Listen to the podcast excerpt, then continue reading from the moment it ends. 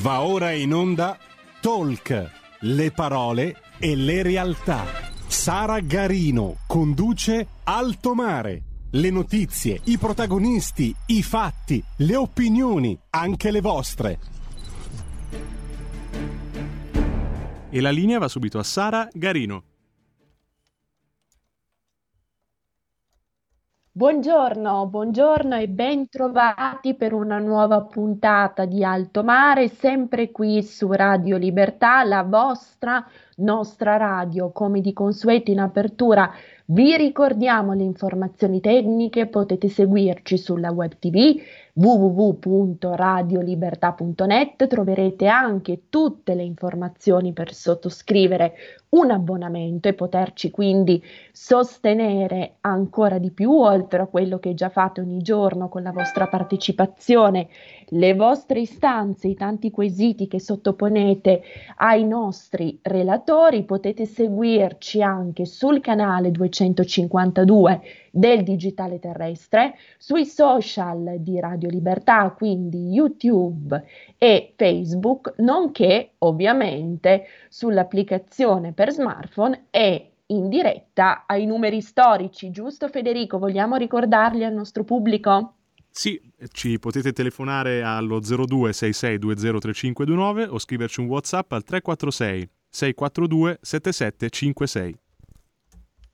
Grazie, grazie mille al nostro Federico, anche oggi al timone della regia, mi raccomando partecipate numerosi, presento subito no- i nostri ospiti di oggi, anzi per adesso il nostro ospite perché il secondo ci raggiungerà nel prosieguo, do il benvenuto, ridò il benvenuto ad Alessandro Panza, eurodeputato della Lega. Ben trovato, onorevole. Buongiorno, buongiorno Sara e a chi ci ascolta. Onorevole Panza, qualche giorno fa abbiamo presentato qui su Radio Libertà la locandina, i contenuti, il programma di un interessantissimo evento che la Lega ha organizzato e che lei ha moderato sull'agenda 2030 per quanto concerne gli obiettivi e gli orizzonti dell'agricoltura, un tema che sta diventando vie più importante e significativo perché sono sotto gli occhi di tutti i risultati, le conseguenze nefaste che la crisi russo-ucraina sta determinando per quanto concerne l'approvvigionamento alimentare. Oggi abbiamo letto in rassegna come secondo la segretaria del Tesoro statunitense, la dottoressa Yellen, in visita in questi giorni in Polonia, l'invasione russa dell'Ucraina stia aggravando i problemi di sicurezza alimentare in tutto il mondo con dati che purtroppo di giorno in giorno, come testimonia anche la pubblicazione odierna di, Bu- di, Bloomberg, diventano sempre più preoccupanti. Onorevole Panza, qual è il punto su questo tema e quali sono le priorità? Dal suo osservatorio, dal vostro osservatorio rispetto a quello che sta facendo, portando avanti la Lega in Europa? Ma intanto iniziamo a dire che eh, la crisi della guerra eh, russo-ucraina, eh, dell'invasione russa dell'Ucraina è stata eh, solo l'ultimo episodio che ha dimostrato come un sistema sul quale abbiamo basato la nostra economia negli ultimi 30 anni, ovvero di una globalizzazione basata sul libero mercato, eh, basata su, il, su, su, un'economia fatta di profitto subito e di poca strategia per il domani, ha dimostrato tutta la sua fragilità e la sua mancanza di lungimiranza. Non, non è servita, la, ripeto, la guerra è stata solo l'ultimo avvenimento scatenante questa crisi, però se ci ricordiamo tutti l'anno scorso è bastata una nave incagliata nello stretto, eh, nello stretto del canale di Suez per mettere in crisi le catene di approvvigionamento eh, mondiali per, eh, per più di una settimana. Quindi questo dimostra come il mondo sul quale l'Unione Europea, la Commissione Europea ha insistito e continua a insistere viecamente e ciecamente, senza, eh, minimo, senza minimo ravvedimento, senza eh, mettere in discussione questo modello, sia un gigante dai piedi d'argilla, sia una situazione che è difficile da sostenere. Lo vediamo certo. con l'approvvigionamento energetico dove eh, ci siamo resi conto che Putin era un pericoloso dittatore, il problema è che Putin governa da vent'anni, è sempre stato un pericoloso dittatore, non è, non è diventato il 24 di febbraio, lo è sempre stato, ma nonostante questo l'Europa governata e trainata dalla Germania ha fatto finta di non vedere finché non è stato più possibile far finta di non vedere, però nel frattempo tutte le nostre catene di valore aggiunto, tutte le nostre catene di approvvigionamento energetico e le catene di approvvigionamento alimentare dipendono da quei paesi che noi oggi scopriamo essere pericolosi e il danno oltre la beffa è che noi adesso stiamo andando a fare accordi con altri paesi perché noi non abbiamo mai investito in risorse strategiche come per esempio il nucleare, oggi noi ci certo. troviamo nella situazione paradossale di andare a chiedere il petrolio non più al pericoloso Putin, al, al demoniaco Putin, ma andiamo in Qatar, andiamo in Algeria, ecco che non sono propriamente delle patrie di democrazia. Quindi possiamo passare dalla padella alla braccia nel momento in cui oggi è la Russia, domani è l'Algeria, ad avere un problema di stabilità interna, un problema di, eh, di affidabilità internazionale e noi trovarci un'altra volta eh, a dover pietire gas e petrolio in giro per il mondo. Ecco, questa è la grande mancanza che c'è da parte dell'Unione Europea. Poi ovviamente questo certo. si ripercuote anche a livello alimentare. Certo, assolutamente. Ci ha già fornito tantissimi spunti, onorevole, su cui riflettere rispetto a questo tema del pietire gli approvvigionamenti, sia per quanto concerne il discorso alimentare, segnatamente per quello che stiamo trattando, ma anche e soprattutto per l'energia. Apriamo una parentesi su questo, rispetto alla quale invito naturalmente anche il pubblico a intervenire. Durante l'evento organizzato fatto dalla Lega sabato scorso a Roma, l'Italia che vogliamo, è intervenuto anche il ministro della transizione ecologica Cingolani portando alcuni dati a mio giudizio estremamente significativi. Nell'arco di 20 anni il, la, l'approvvigionamento di gas da fonti e da giacimenti, da risorse nazionali è passato dal 21% 21% ribadisco del 2001 a uno streaming sito 3% del 2021. Onorevole Panza, è questo l'effetto dei tanti no, no, no, che specialmente negli ultimi anni con determinate forze politiche che vanno predicando la bontà della decrescita felice quando non si capisce come una decrescita possa essere felice, ha portato la situazione che viviamo oggi, questa nostra dipendenza che non potrà senz'altro purtroppo essere corretta nel giro di poco, dipende anche da questa inerzia, da questo lassismo, da questo rifiuto del nuovo, del la, progresso, dell'orgoglio e del valorizzare le proprie risorse? La situazione è molto, è molto più complessa purtroppo perché eh, sicuramente noi paghiamo eh, degli anni di, di, no, che sono stati i no ai rigassificatori, che sono stati eh, no alla Torino-Lione, per citare un esempio che non c'entra nulla con, con l'approvvigionamento energetico, ma che sicuramente è un'infrastruttura strategica per il nostro paese e per tutto il continente.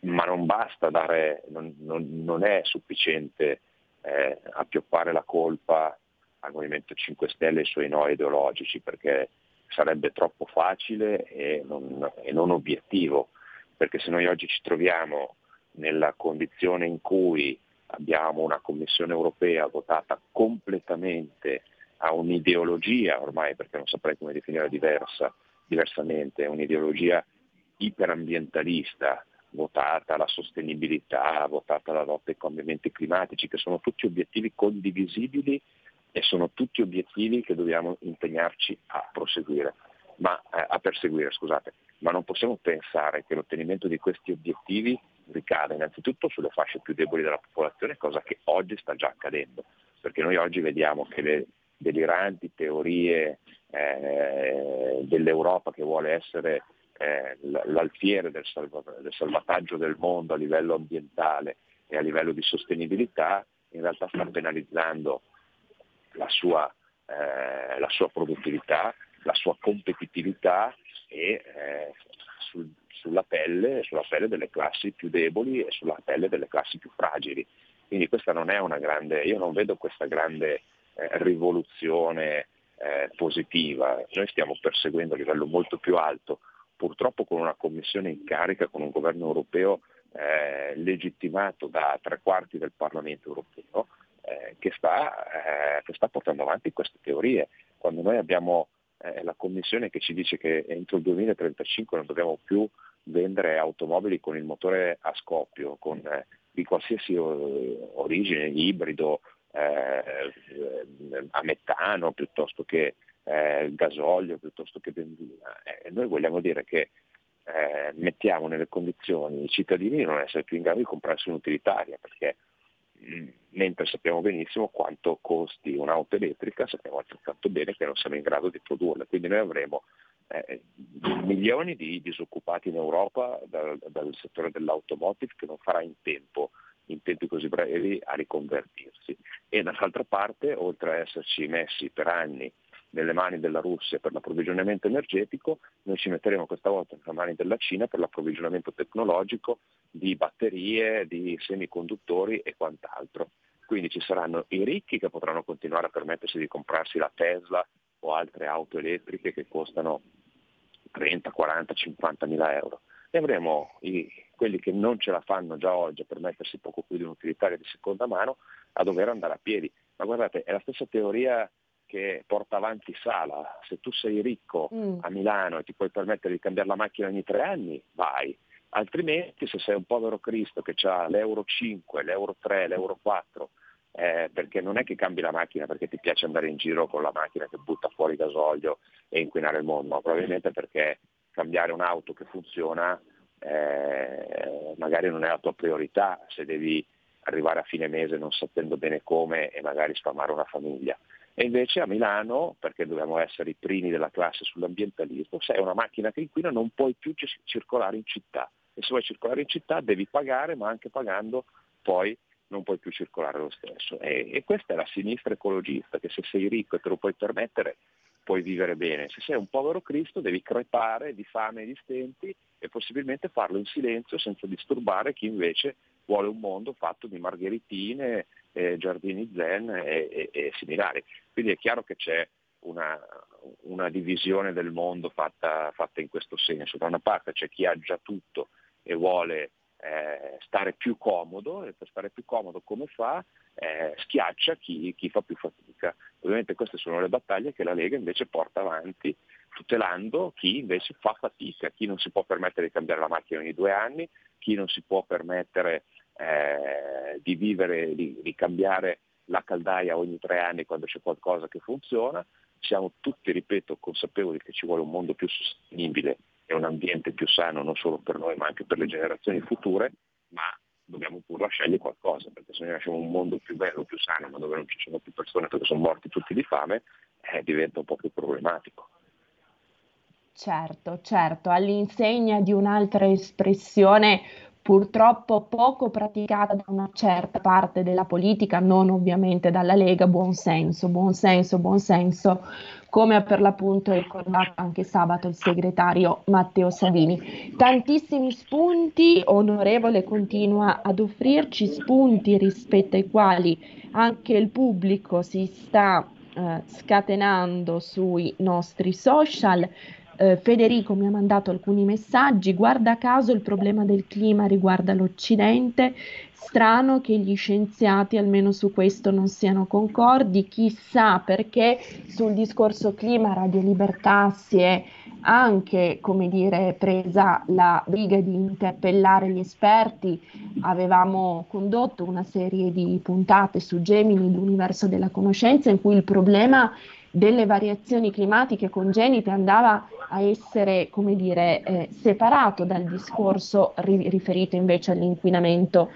eh, di natura antropica, l'inquinamento ambientale che chiaramente è dovuto all'attività dell'uomo. Al netto di questa differenziazione, però, rimettendo il baricentro sull'attualità e sul discorso degli approvvigionamenti en- en- energetici, fa stupire, onorevole, come lei ha sottolineato, che una certa parte del mainstream eh, si prodighi così tanto a favore dell'auto elettrica, auto elettrica, auto elettrica, che naturalmente necessita di una serie di, di componenti che non vengono dalla, dalla, filiera italiana, neanche da quella europea, ma vengono, guarda caso, proprio dalla Cina, a fronte invece di uno sviluppo, di un ingranare su una filiera, quella del nucleare di nuova generazione, del nucleare pulito, che invece questa sì sarebbe ed è effettivamente tutta europea, quindi organizzabile e orchestrabile all'interno del perimetro del nostro continente, senza andare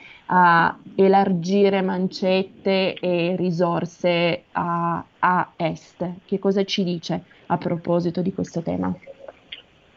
Ma innanzitutto mi lasci dire che eh, tutti quelli che sono favorevoli all'auto elettrica eh, gli chiedo di sperimentare per una settimana l'auto elettrica ma non girando in città, facendo il pendolare e possibilmente senza avere il garage dove poter attaccare la macchina. Eh, e poi vediamo quanto è eh, fruibile e, eh, e, sostenibile l'auto elettrica con costi che sono eh, con il, il rincaro del prezzo energetico assolutamente eh, detto che sia anche da questo punto di vista più competitivo rispetto a un'auto diciamo così, convenzionale, quindi questo, questo, è un altro problema. E poi si pone il problema che sembra che eh, chi ci propina l'auto elettrica eh, sembra non voler comprendere, sembra non voler capire, cioè che per alimentare un'auto elettrica comunque ci vuole, la, ci vuole l'energia, ci vuole la corrente che tu devi prendere o dal tuo, certo. dal tuo impianto di casa o da, da una colonnina per strada. Eh, la corrente che arriva con la colonnina lì non è che si autogenera per un processo magico eh, che è eh, destato da qualche stregoneria. No, ci sono le centrali elettriche che portano elettricità a queste colonnine e le centrali elettriche producono l'elettricità con le risorse che hanno a disposizione. E quindi se noi dobbiamo implementare lo sviluppo eh, di eh, punti di ricarica ma non implementiamo anche la nostra capacità di produrre energia elettrica, e noi oggi paradossalmente l'unico strumento che avremmo a disposizione per implementare in tempi rapidi eh, l'approvvigionamento energetico è il carbone. Quindi noi ci troveremo nel paradosso che per far andare l'auto elettrica che non inquina dobbiamo riaprire le centrali a carbone. Eh, quindi capiamo che questa è tutta una grande presa in giro. Dobbiamo puntare su certo. motori convenzionali che sono arrivati a raggiungere livelli di eh, di inquinamento molto bassi, gli Euro 6 con, con, con i dispositivi all'urea piuttosto che i motori ibridi. Per carità l'ibrido può essere una buona soluzione, in città va il motore elettrico, fuori dalla città va un motore termico ed è assolutamente eh, un buon compromesso tra le, due, tra le due cose. Pensare di avere tutto elettrico è una follia, anche perché noi abbiamo buttato, passatemi il termine, anni a rincorrere le energie alternative, mm. puntando sul solare ed eolico, sbagliando proprio nell'approccio, perché noi abbiamo sempre chiamato energie alternative. E io dico sempre che queste sono, avremmo dovuto chiamarle col loro nome, ovvero energie complementari, perché utilizzandole e considerandole come energie alternative, noi abbiamo, ci siamo illusi che un domani avremmo potuto far eh, soddisfare eh, la società più energivora della storia dell'umanità con sole, vento, acqua e un po' di geotermico. E invece questa è, grande, è, un, è l'ennesima presa in giro. Oggi ci rendiamo conto che questa non è la soluzione. Possiamo sicuramente integrare una parte del nostro fabbisogno energetico col sole, con l'acqua, col vento, con il geotermico, questo assolutamente sì, ma non possiamo pensare di poter sopravvivere solo con queste situazioni, a meno che a meno che non si faccia tutti eh, un, un, cambio di paradigma radicale, che vuol dire che mm-hmm. nessuno ha più condizionatore in casa, che nessuno ha più frigorifero in casa, che nessuno ha più di tre lampadine in casa, e vuol dire che torniamo al 1930 come eh, torniamo indietro di 100 anni rispetto allo sviluppo tecnologico che c'è stato. Allora, se siamo tutti d'accordo a voler tornare indietro di 100 anni, possiamo anche farlo, allora ci basta un pannellino solare per ciascuno a 12 volt con l'assorbimento che ha, siamo tutti tranquilli, però dobbiamo essere tutti convinti di farlo. Io non sono disponibile, perché io credo che gli standard qualitativi che abbiamo raggiunto non sono solo i comfort, ma sono anche standard di sicurezza, di qualità della vita, di certo. sanità che ci hanno permesso di essere una civiltà evoluta. Se vogliamo tornare a una civiltà in, a involverci, eh, questa è la strada giusta. Io non la voglio percorrere però. Certo, e torniamo al discorso fatto in, in incipit, opportunità ma soprattutto fattibilità di una, decre- di una decrescita che sia felice, un vero e proprio ossimoro, sbagliato a partire proprio dai termini. Mi dicono dalla regia che abbiamo già una telefonata in linea. Prego Federico. Buongiorno a tutti e due Lisetta. Allora, buongiorno Lisetta, energia, buongiorno, grazie a voi. Eh, sul fattore energia. I prezzi di elettricità, secondo me, e gas alle stelle, se prolungati ancora nel tempo, rischiano di provocare strappi irreparabili in economia. Il governo italiano, mi sembra di aver letto, punta a installare due nuovi rigassificatori galleggianti a largo delle nostre coste, uno a inizio 2023 e uno a fine 2023, ma già sembra che montano opposizioni localistiche di breve respiro. In Germania l'attuale esecutivo Scholz punta a quattro nuovi rigassificatori, due dei quali da connettere alla rete già entro fine anno naturalmente i tedeschi sono più furbi di noi, come sempre. Comunque vi saluto tutti e due, arrivederci. Grazie Elisetta, grazie per l'intervento. Eh, on- onorevole Panza. Eh, sì, queste sono ovviamente sono le, le strategie che vanno, cioè, noi dobbiamo anche però tenerci eh, più opzioni aperte. Eh, noi facendo questa, questo tipo di approccio, ovviamente il governo sta lavorando tanti altri aspetti, però se noi tenessimo solo questo approccio qua significa che noi un domani che non c'è più Putin, che la Russia fa un percorso, eh, lo farà, non lo farà, questo ormai solo la, solita storia ce lo potrà dire, eh, se noi ipotizzassimo che un domani potrebbe esserci una Russia eh, deputinizzata, diciamo così, con un processo di lenta democratizzazione, eh, io auspico che con la Russia si torni in qualche modo a parlare anche dell'approvvigionamento energetico, perché i rigassificatori sono fondamentali per l'emergenza, anche perché gli Stati Uniti non ce la regalano, eh, non ce lo regalano il, il, il, GNL, ce lo fanno pagare e ce lo fanno pagare al prezzo di mercato. Eh, quindi se, eh, essendo aumentato eh, è aumentato anche quello americano, non è che è aumentato solo quello russo, quindi non è che, eh, però ovviamente, ripeto, siamo in una società dove abbiamo necessità di avere questi approvvigionamenti energetici e quindi dobbiamo far buon viso al cattivo gioco e andare a prendere quello, quello che ci serve. Detto questo però eh, anche mi riallaccio all'inizio della telefonata dell'ascoltatrice, cioè il costo dell'energia.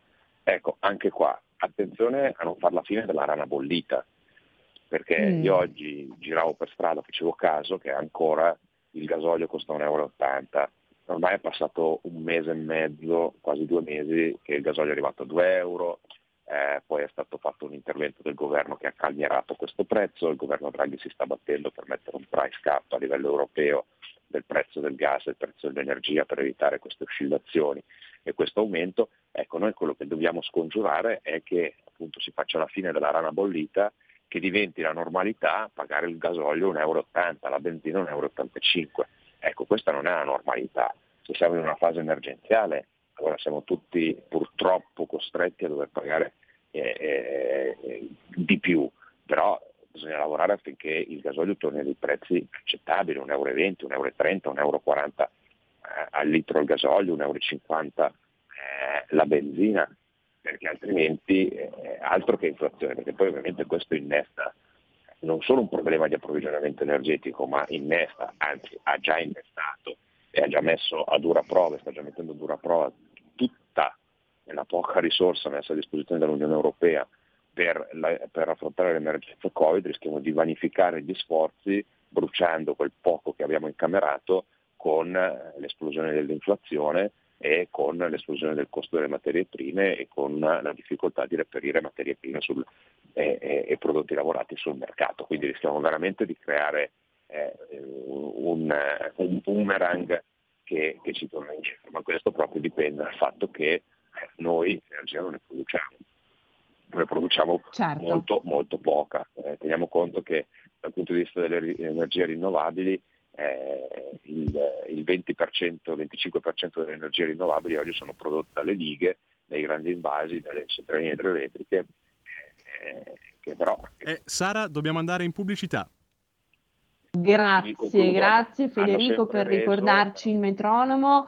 Onorevole Panza, la interrompiamo un attimo, 60 secondi di pausa e poi rientriamo per il secondo blocco di Alto Mare. Ci ha raggiunto nel frattempo anche Claudio Verzola.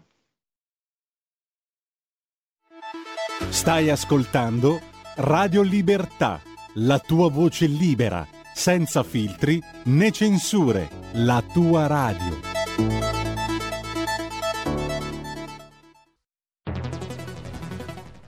La radio è sempre di più ovunque. Io la radio l'ascolto in auto con tutti i nuovi programmi, perché ho la radio DAB. E tu? Io al lavoro ascolto la radio dal mio computer. E tu? Io a casa l'ascolto dalla mia TV. E tu? Io l'ascolto dal mio telefonino, con Radio Player, l'app delle radio italiane. E tu? Io la radio l'ascolto con lo smart speaker. Oggi 35 milioni di italiani ascoltano la radio così. E tu? La radio, ovunque sempre di più. Anche Radio Libertà è su Radio Player Italia.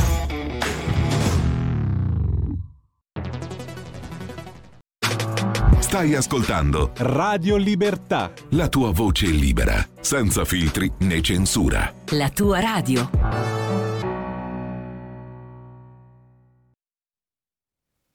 Radio Libertà, di nuovo in onda con Sara Garino, ci ha raggiunto anche Claudio Verzola Sara, ci sono due ascoltatori per voi in attesa.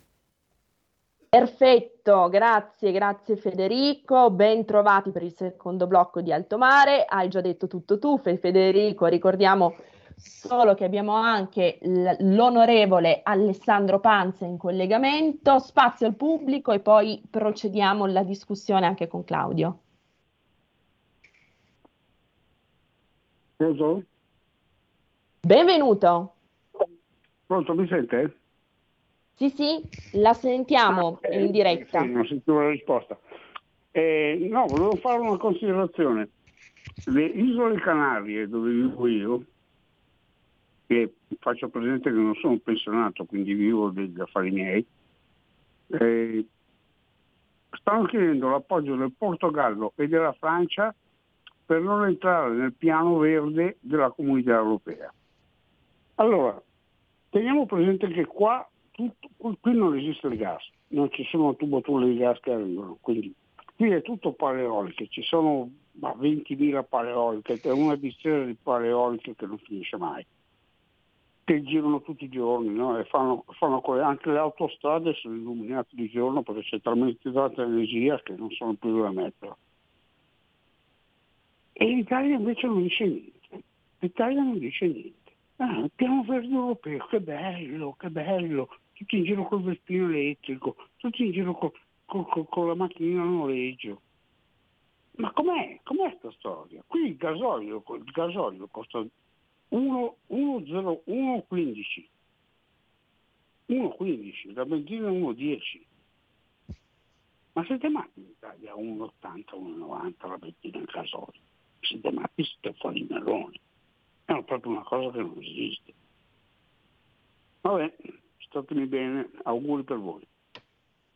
Grazie, grazie per l'intervento. Federico, abbiamo un'altra telefonata in collegamento? Sì, Sara, sono Walter, buongiorno. Ben trovato Walter. Eccoci qua, dal Friuli Venezia Giulia. Allora io provo a, a fare un paio di osservazioni, diciamo anche un po' violente se vogliamo, perché allora, intanto io credo che tutto questo ragionamento che si sta facendo su questo discorso energetico sia fortemente legato ad interessi politici anche nazionali. Secondo, dico che la vera risposta che si può dare come Lega è quella di continuare a insistere sull'autonomia e sul federalismo, perché i conti li sappiamo fare tutti. Il Friuli Venezia Giulia è una regione più abbastanza agricola e poteva, diciamo, con un piano semplice fornire tutta l'energia elettrica possibile ed immaginabile utile appunto a non far alzare i prezzi e compagnia cantante. Io dico Panza, per l'amor del cielo, io capisco tutti questi bei ragionamenti che a volte sembrano anche per noi cittadini, e non voglio fare un comizio, sembrano un po' anche dei piponi, ma noi dobbiamo anche dire la verità, c'è un interesse formidabile dietro tutto questo discorso dell'energia. Il, l'amico che chiama dalle Canarie, ma io potrei parlarti della Croazia, perché abito qui vicino, che, che lavorano con le pale eoliche, eccetera, eccetera, eccetera, con energia alternativa. Le energie non sono alternative, come giustamente hai sottolineato tu, ma sono energie integra attive, dovevano essere chiamate così. Panza, tra l'altro io vengo dal settore della zootecnia e dell'agricoltura e sono in pensione da circa un annetto, ho 69 anni. Devo dire che sul biogas, sulle energie alterna attive, è una vita che se ne parla, però non si è voluto andare avanti ho fatto incontri anche con i 5 Stelle quella volta dicendo attenzione a sostituire il, il carbone, non carbone, compagnia cantante con la centrale a carbone di Monfalcone per il discorso legato ai costi. Però i politici della Lega devono cominciare a battere i pugni e dire le verità prima, prima, perché le sappiamo tutte prima queste cose qua. Non è possibile arrivare adesso e, e, e, e dire tutte queste cose che stiamo dicendo. Sembra quasi che si aspetti il tema, il problema, per poi dopo dire, inventarci qualcosa di cui discutere in Parlamento. Cioè come creare, la sinistra crea, non, non, non, ci ha come avversari ma ci ha come nemici. Noi siamo nemici della logica ultimamente. Negli ultimi dieci anni la Lega poteva fare molto, molto, molto, molto di più, quantomeno dirlo in modo aperto. In modo aperto. Le energie alterna attive sono da fare domani mattina e se ci fosse autonomia e federalismo potremmo mettere in condizioni ogni regione di utilizzare già quello che ha. Ti ringrazio e ti ascolto molto volentieri. Sara sei eccezionale, grazie. Grazie, grazie mille Walter, un abbraccione, siamo, siamo eccezionali su Radio Libertà e lo siamo anche e soprattutto grazie a voi, ai vostri input, alla vostra presenza e alla vostra partecipazione. Onorevole Panza, prima di chiamare in causa anche Claudio Verzola su questo tema, tanti sono gli elementi fatti emergere eh, dal, dal pubblico, ottimo il richiamo anche all'autonomia, a tutte le cose che si potrebbero fare prescindendo eh, anche dal discorso energia, se davvero una delle battaglie storiche portate avanti dalla Lega si riuscisse a concretizzare in questo fine di legislatura in un uh, disegno di legge che sappiamo essere allo studio del ministero presieduto dall'onorevole Gelmini che vada davvero in questa direzione in maniera di nuovo, come ha detto il segretario Salvini, da liberare le energie e gli entusiasmi che sono presenti sui, sui territori. Eh, abbiamo fatto un purpurri, tante, tante cose, prima della pausa pubblicitaria l'ho interrotta su, sulla, sulla, riflessione che stava portando avanti, a lei la sintesi e poi chiamiamo in causa anche Claudio. Eh, faccio una sintesi velocissima, ringrazio l'ascoltatore eh, sia quello, eh, sia quello delle, delle Canarie, eh, che è una realtà che, che conosco eh, e che è bene specificare che eh, è anche una realtà a, una zona franca sostanzialmente, quindi con una, essendo considerata zona ultraperiferica del continente, eh, ha delle agevolazioni fiscali eh, che altre parti del continente ovviamente, ovviamente, non hanno, anche per la loro difficoltà eh, logistica. Questo ovviamente non è, non è, una scusante, non è, eh, non è eh, un, un, deterrente sicuramente per implementare determinate logiche, determinate politiche che nel nostro Paese non sono assolutamente mai, mai state fatte. Eh, e mi riaggancio invece all'ultimo ascoltatore che parla di, di, autonomia, che mi dà il gancio per riagganciarmi, scusate il gioco di parole, a quanto stavo dicendo prima, prima dell'intervento della pubblicità. Stiamo parlando di idroelettrico e su come eh, e l'autonomia. E allora su idroelettrico e autonomia è grazie a una legge che ha voluto fortemente osteggiata da tutti in Parlamento la Lega e che verrà poi licenziata adesso durante il decreto, eh, il decreto eh, sulle liberalizzazioni, il decreto concorrenza, che sostanzialmente, te la faccio breve perché comunque è una materia molto tecnica, molto complessa, sostanzialmente dà alle regioni a concessione scaduta, quindi quando il concessionario eh, Enel piuttosto che altri, per, giusto per farvi capire chi sono, però insomma eh, cito Enel perché forse è, è il nome più, più conosciuto Certo. o A2A, insomma uno di questi operatori ha in, eh, in concessione l'utilizzo delle dighe e dei cosiddetti beni bagnati, quindi delle condutture, delle centraline, eccetera, a termine di queste concessioni i beni passeranno alle regioni, quindi non saranno più dello Stato ma diventeranno delle regioni, sarà compito delle regioni fare in modo che questi, eh, che questi eh, beni, che queste concessioni fruttino qualcosa che rimanga sul territorio. Cosa vuol dire? Vuol dire che sostanzialmente l'affitto, la- non vorrei banalizzarlo più di, più di tanto, però sostanzialmente l'affitto eh, della diga, il compenso di questo affitto viene lasciato alla regione che lo deve reinvestire sul territorio, in particolar modo su quei territori, penso alle province di Sondrio e alle province del Verbano Cusiosola, alle province di Belluno, che sono province eh, definite a specificità montana, dove incidono eh, numerose dighe che creano un profitto molto particolare, restino su quelle province lì. E questo è, è un chiarissimo esempio di come energia e autonomia siano un connubio vincente. È stata una battaglia che però la Lega ha dovuto fare da sola, ripeto, da sola, con la caparbietà eh, dei nostri parlamentari a Roma, con eh, i nostri governatori, con i nostri assessori competenti, penso a Massimo Sertori, penso a Giampaolo Bottaccini in Veneto, eh, penso a Paolo Arrigoni come responsabile del Dipartimento Certo. Energia che si è battuto fortemente per questo tema eh, e penso anche al Ministro Giorgetti che con il Ministro, con il Ministero dello Sviluppo Economico ha portato a casa questo, questo risultato. Queste sono le azioni concrete della Lega. Si può fare di più? Certo, si può sempre fare di più, si può sempre migliorare, però ricordiamoci che siamo in una situazione in cui siamo comunque da soli contro tutti e cercare di tenere un po' la barra dritta e tenere il buon senso eh, come perno della politica di tutti i giorni che poi ricade sulle famiglie. Quindi del lavoro da fare ce n'è tanto, le critiche sono assolutamente legittime e ben accette, però ecco, stiamo anche lavorando per cercare di ottenere dei risultati e qualche risultato lo otteniamo. Ripeto, potremmo fare di più? Assolutamente sì, però l'abbiamo detto tante volte. Eh, siamo lì e ci sporchiamo anche le mani e qualche risultato lo portiamo a casa. Fare come fa qualcuno Eh, che sta all'opposizione e, e- e fa tutto schifo è, è comodo, è facile, però poi i risultati eh, non si ottengono.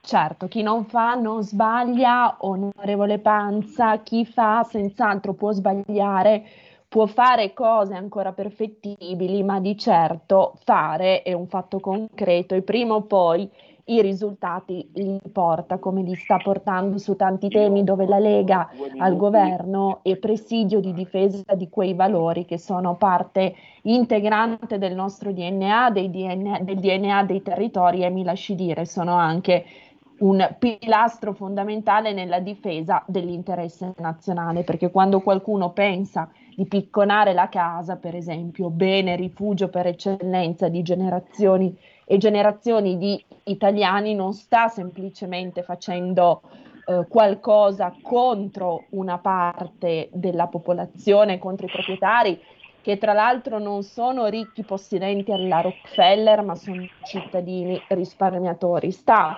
semplicemente facendo qualcosa che va contro l'interesse di tutta l'Italia e quindi anche suo. Brevemente, onorevole Panza, perché so che poi ci deve lasciare prima del termine della diretta, abbiamo l'ascoltatore dalle Canarie che vuole replicare. Claudio, ti chiedo ancora qualche minuto di pazienza, poi naturalmente torniamo da te che sei la voce narrante di queste difficili settimane di guerra per quanto concerne le altre guerre, la guerra cyber, ma anche la guerra della comunicazione, che col tema dell'energia ha molti punti in comune. Federico, Pronto? sentiamo se l'ascoltatore dalle Canarie c'è ancora. Sì, pronto. Eh, Ben- Panza, lei è del ben- Verbano? bentornato. Sì, grazie. Eh, lei è del Verbano? Sì, sì, Pronto? Ci sente? Sì, sì, sì, sì, confermo, confermo, confermo. Sì, sì. Allora, noi ci siamo sentiti al telefono qualche anno fa. Il mio numero l'aveva dato Matteo Salvini. E mi aveva chiamato due volte. Ah, Io la sì, terza sì, volta ricordo, ho eh, chiamato lei quando c'era. Carrabata. Eh? Sì, qualche anno fatto fa. eh. carrabata. Io poi le avevo fatto una chiamata quando c'era stato il referendum per l'annessione del Verbano alla Lombardia. Sì, Si ricorda? 2018. Eh, eh, ok, Sì, sì, sì, perfetto. come no. Allora, lei ha commesso, ha commesso un errore prima nell'intervento. Le Canarie non sono una zona franca. Le, le Canarie sono una, una regione ultraperiferica.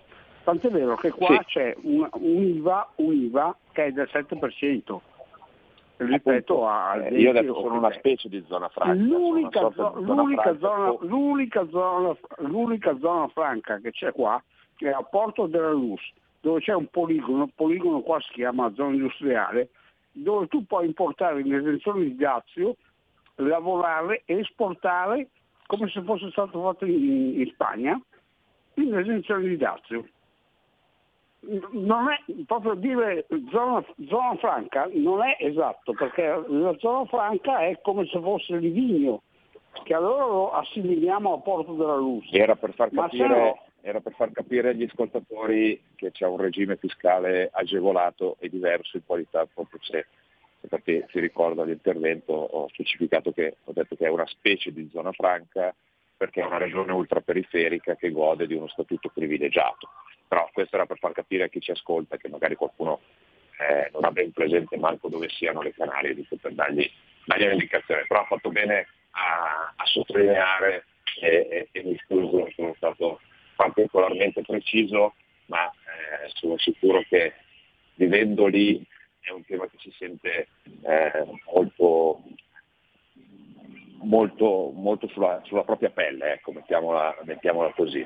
Io mi scuso con, eh, con gli ascoltatori, ma purtroppo ho un, ehm, ho un intervento su un altro, eh, su un altro emittente, sono in, in ritardo, quindi vi, ringrazio per lo stato Grazie, grazie e onorevole per questi, per questi minuti Sara, che ci ha concesso. gentilissima e preparatissima e ringrazio tutti gli ascoltatori di Radio Libertà e alla prossima occasione.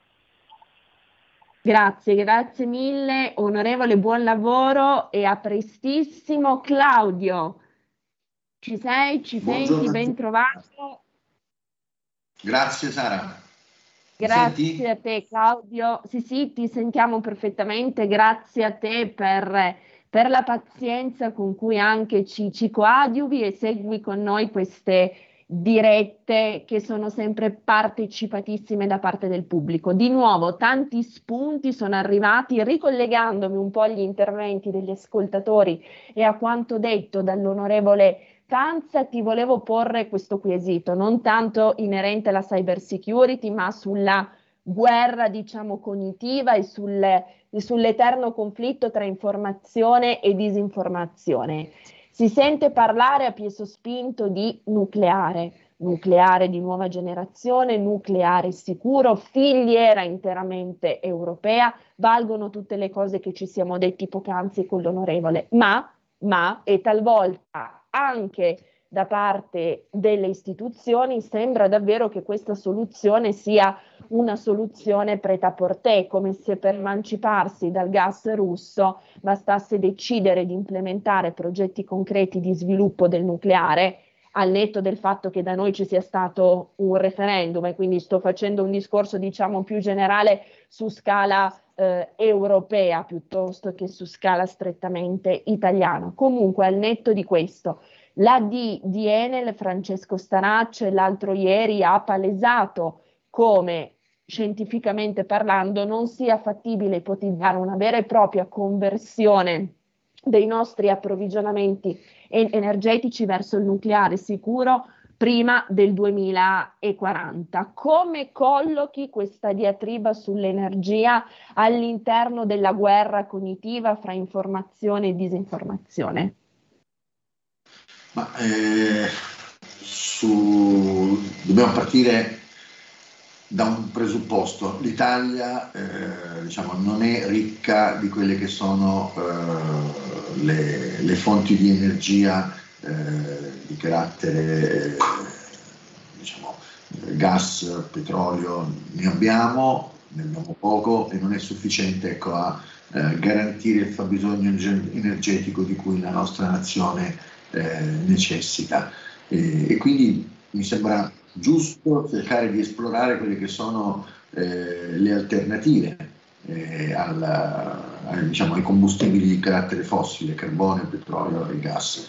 E sul discorso del nucleare, eh, diciamo, la linea che si sta seguendo adesso è quella di eh, cercare di riproporre un nucleare eh, ovviamente ecco, tecnologicamente eh, più in linea con i tempi, ecco, non più ecco, le vecchie centrali nucleari ovviamente, ma eh, il nucleare comporta eh, tutta una serie di problematiche, eh, prima fra tutte il problema di dove insediare poi le centrali nucleari. Eh, abbiamo visto con i cittadini italiani che eh, anche semplicemente per la, la, costruzione di un termovalorizzatore tutti quanti dicono mettilo nell'altro paese più, più in là, non metterlo vicino a casa mia. Quindi eh, penso che ci sarebbero delle oggettive difficoltà per eh, andare a creare centrali nucleari, anche in considerazione del fatto che eh, siamo nel 2022 e ancora non sono stati individuati dei siti dove andare a stoccare le scorie delle nostre eh, vecchie centrali nucleari, quindi eh, è un discorso sicuramente ecco, che eh, è stato posto in agenda eh, purtroppo a seguito ecco, del, del, conflitto tra Stati Uniti e Russia, ecco, perché eh, di questo stiamo parlando, ed è un, una problematica rispetto alla quale ecco, eh, l'informazione, soprattutto ecco, quella di chi ha interesse che si faccia eh, una cosa piuttosto che chi ha interesse che non se ne faccia un'altra, eh, sta facendo leva sul, sull'opinione pubblica. Credo che eh, a livello europeo sarà più facile far comprendere eh, magari con l'utilità di determinati tipi di impianti, un pochino più difficile eh, sarà farlo in Italia proprio perché eh, nessuno vuole, vorrebbe una centrale nucleare sotto casa. E, e, e quindi ecco, credo che adesso per esempio l'Unione Europea eh, ha, ha, chiesto ecco, l'installazione di impianti fotovoltaici su tutti quanti gli edifici. Eh, esistono ecco, alternative eh, al nucleare, per quanto il nucleare diciamo, ha una maggiore efficienza eh, nella produzione dell'energia elettrica, però esistono anche altre strade. Ecco, noi abbiamo il mare, abbiamo il sole, eh, abbiamo il geotermico, abbiamo eh, decine di possibilità che altri paesi non hanno che non abbiamo mai sfruttato, ecco, probabilmente perché eh, dietro l'energia c'è un grossissimo business, quindi eh, se ognuno di noi autoproducesse l'energia di cui ha bisogno e le centrali venissero eh, diciamo, deputate esclusivamente per fabbisogni di carattere industriali, eh, probabilmente qualcuno guadagnerebbe di meno. Quindi diciamo, questi sono i fattori che secondo me sono sul campo e che sarà eh, difficile eh, risolvere con un colpo di bacchetta magica, eh, anche perché eh, diciamo, la, qualsiasi tipo di tecnologia viene proposta ha dietro degli interessi economici eh, molto grandi che possono creare discapito altri, ad altri soggetti che attualmente detengono in, in regime di monopolio eh, la, la, la, produzione di energia elettrica. Se ognuno di noi riuscisse a prodursi in autonomia eh, energia elettrica, eh, diciamo, qualcuno non guadagnerebbe. Questa è la, è la mia considerazione ecco, eh, che faccio al contesto di, queste, di questa grande discussione rispetto alla quale credo che ancora purtroppo tanto tempo dovrà passare prima che si possa arrivare a una decisione condivisa. Certo, certo Claudio, grazie, chiarissimo come sempre. Abbiamo ancora un paio di minuti sul tema cyber security, che cosa ci puoi dire a proposito degli attacchi hacker che sono avvenuti negli ultimi giorni? Mi rendo conto che sia un po' riduttivo chiedere di condensare tutto in due minuti, però con te ci rivediamo direi molto frequentemente su questa frequenza, anche se siamo in DAB. Diciamo questi attacchi, se noi andiamo ad analizzare chi è, chi sono stati i soggetti che eh, hanno subito l'attacco, capiamo che dietro non c'è un gruppetto di ragazzini chiusi nel, nel garage eh, di qualcuno, ma ci sono soggetti che hanno interessi economici molto forti. Eh, è stato attaccato il sito dell'ACI, il sito del Ministero della Difesa, eh, della Compass, che è un database che raccoglie informazioni societarie, l'Istituto del Senato, eh, la Infomedics, che è un'azienda che eh, diciamo, ha raccolta di servizi di aziende sanitarie, è stato attaccato l'Istituto Superiore della Sanità, è stato installato lo studio, è stato attaccato il sito dell'Istituto di Studi Avanzati di Lucca che si occupa di tecnologia digitale. E quindi questo ci può dare un movente di chi può essere stato eh, ad attaccarci, ecco, qualcuno che ha bisogno di avere informazioni di carattere sanitario e qualcuno che ha bisogno anche di conoscere qual è lo status eh, per quanto riguarda la nostra tecnologia digitale, eh, oltre che le, le, le, discussioni politiche che stanno eh, avvenendo attorno a, a eh, tutto questo, eh, diciamo, al, alle, alle, alle, tematiche legate al conflitto eh, diciamo, eh, in Ucraina. E quindi ecco, la, per fortuna adesso è stata creata un'agenzia per la sicurezza informatica eh, del, del, nostro Stato, e, però la, una, una, raccomandazione ecco, che in eh, un webinar che ho appena finito eh, facevo, ecco, fate attenzione che la motivazione principale per quale vengono fatti gli attacchi è una, una, una ragione di natura economica, eh, non si attacca per, eh, per, semplice curiosità, si attacca per far soldi e eh, le nostre aziende nazionali eh, non sono eh, tecnologicamente in grado di poter eh, far fronte a questo genere di attacchi. gli attacchi non sono esclusivamente rivolti a soggetti come il Senato, come il Ministero della Difesa, ma sono anche rivolti a piccole aziende eh, rispetto alle quali ecco, poi magari eh, in caso di diciamo, inoculazione di ransomware, che sono diciamo, dei software che eh, criptano i dati ma non solo, li esfiltrano, li portano fuori eh, dalla rete, ecco, in quel caso lì magari eh, centinaia di aziende potrebbero essere indotte a pagare il riscatto che viene chiesto dagli aggressori eh, pur di non avere problematiche, pur di eh, riuscire a ripristinare la continuità certo. della propria azienda. Quindi eh, c'è bisogno di aumentare la cultura informatica eh, delle, del, del, della popolazione, delle nostre aziende, anche per consentirci di muoverci in questo che oramai è diventato terreno di guerra. Eh, abbiamo visto che la guerra in Ucraina ci ha insegnato, ma non solo Sara, in Ucraina. Siamo purtroppo agli sgoccioli. No. E quindi diciamo un pochino più di cultura informatica può servire a salvarci eh, da quello che può essere un futuro ma molto duro, eh, tenendo conto di quanti servizi vengono erogati attraverso la rete.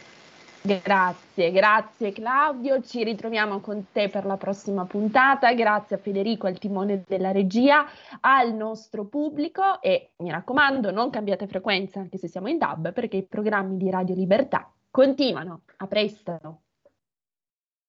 Avete ascoltato Alto Mare.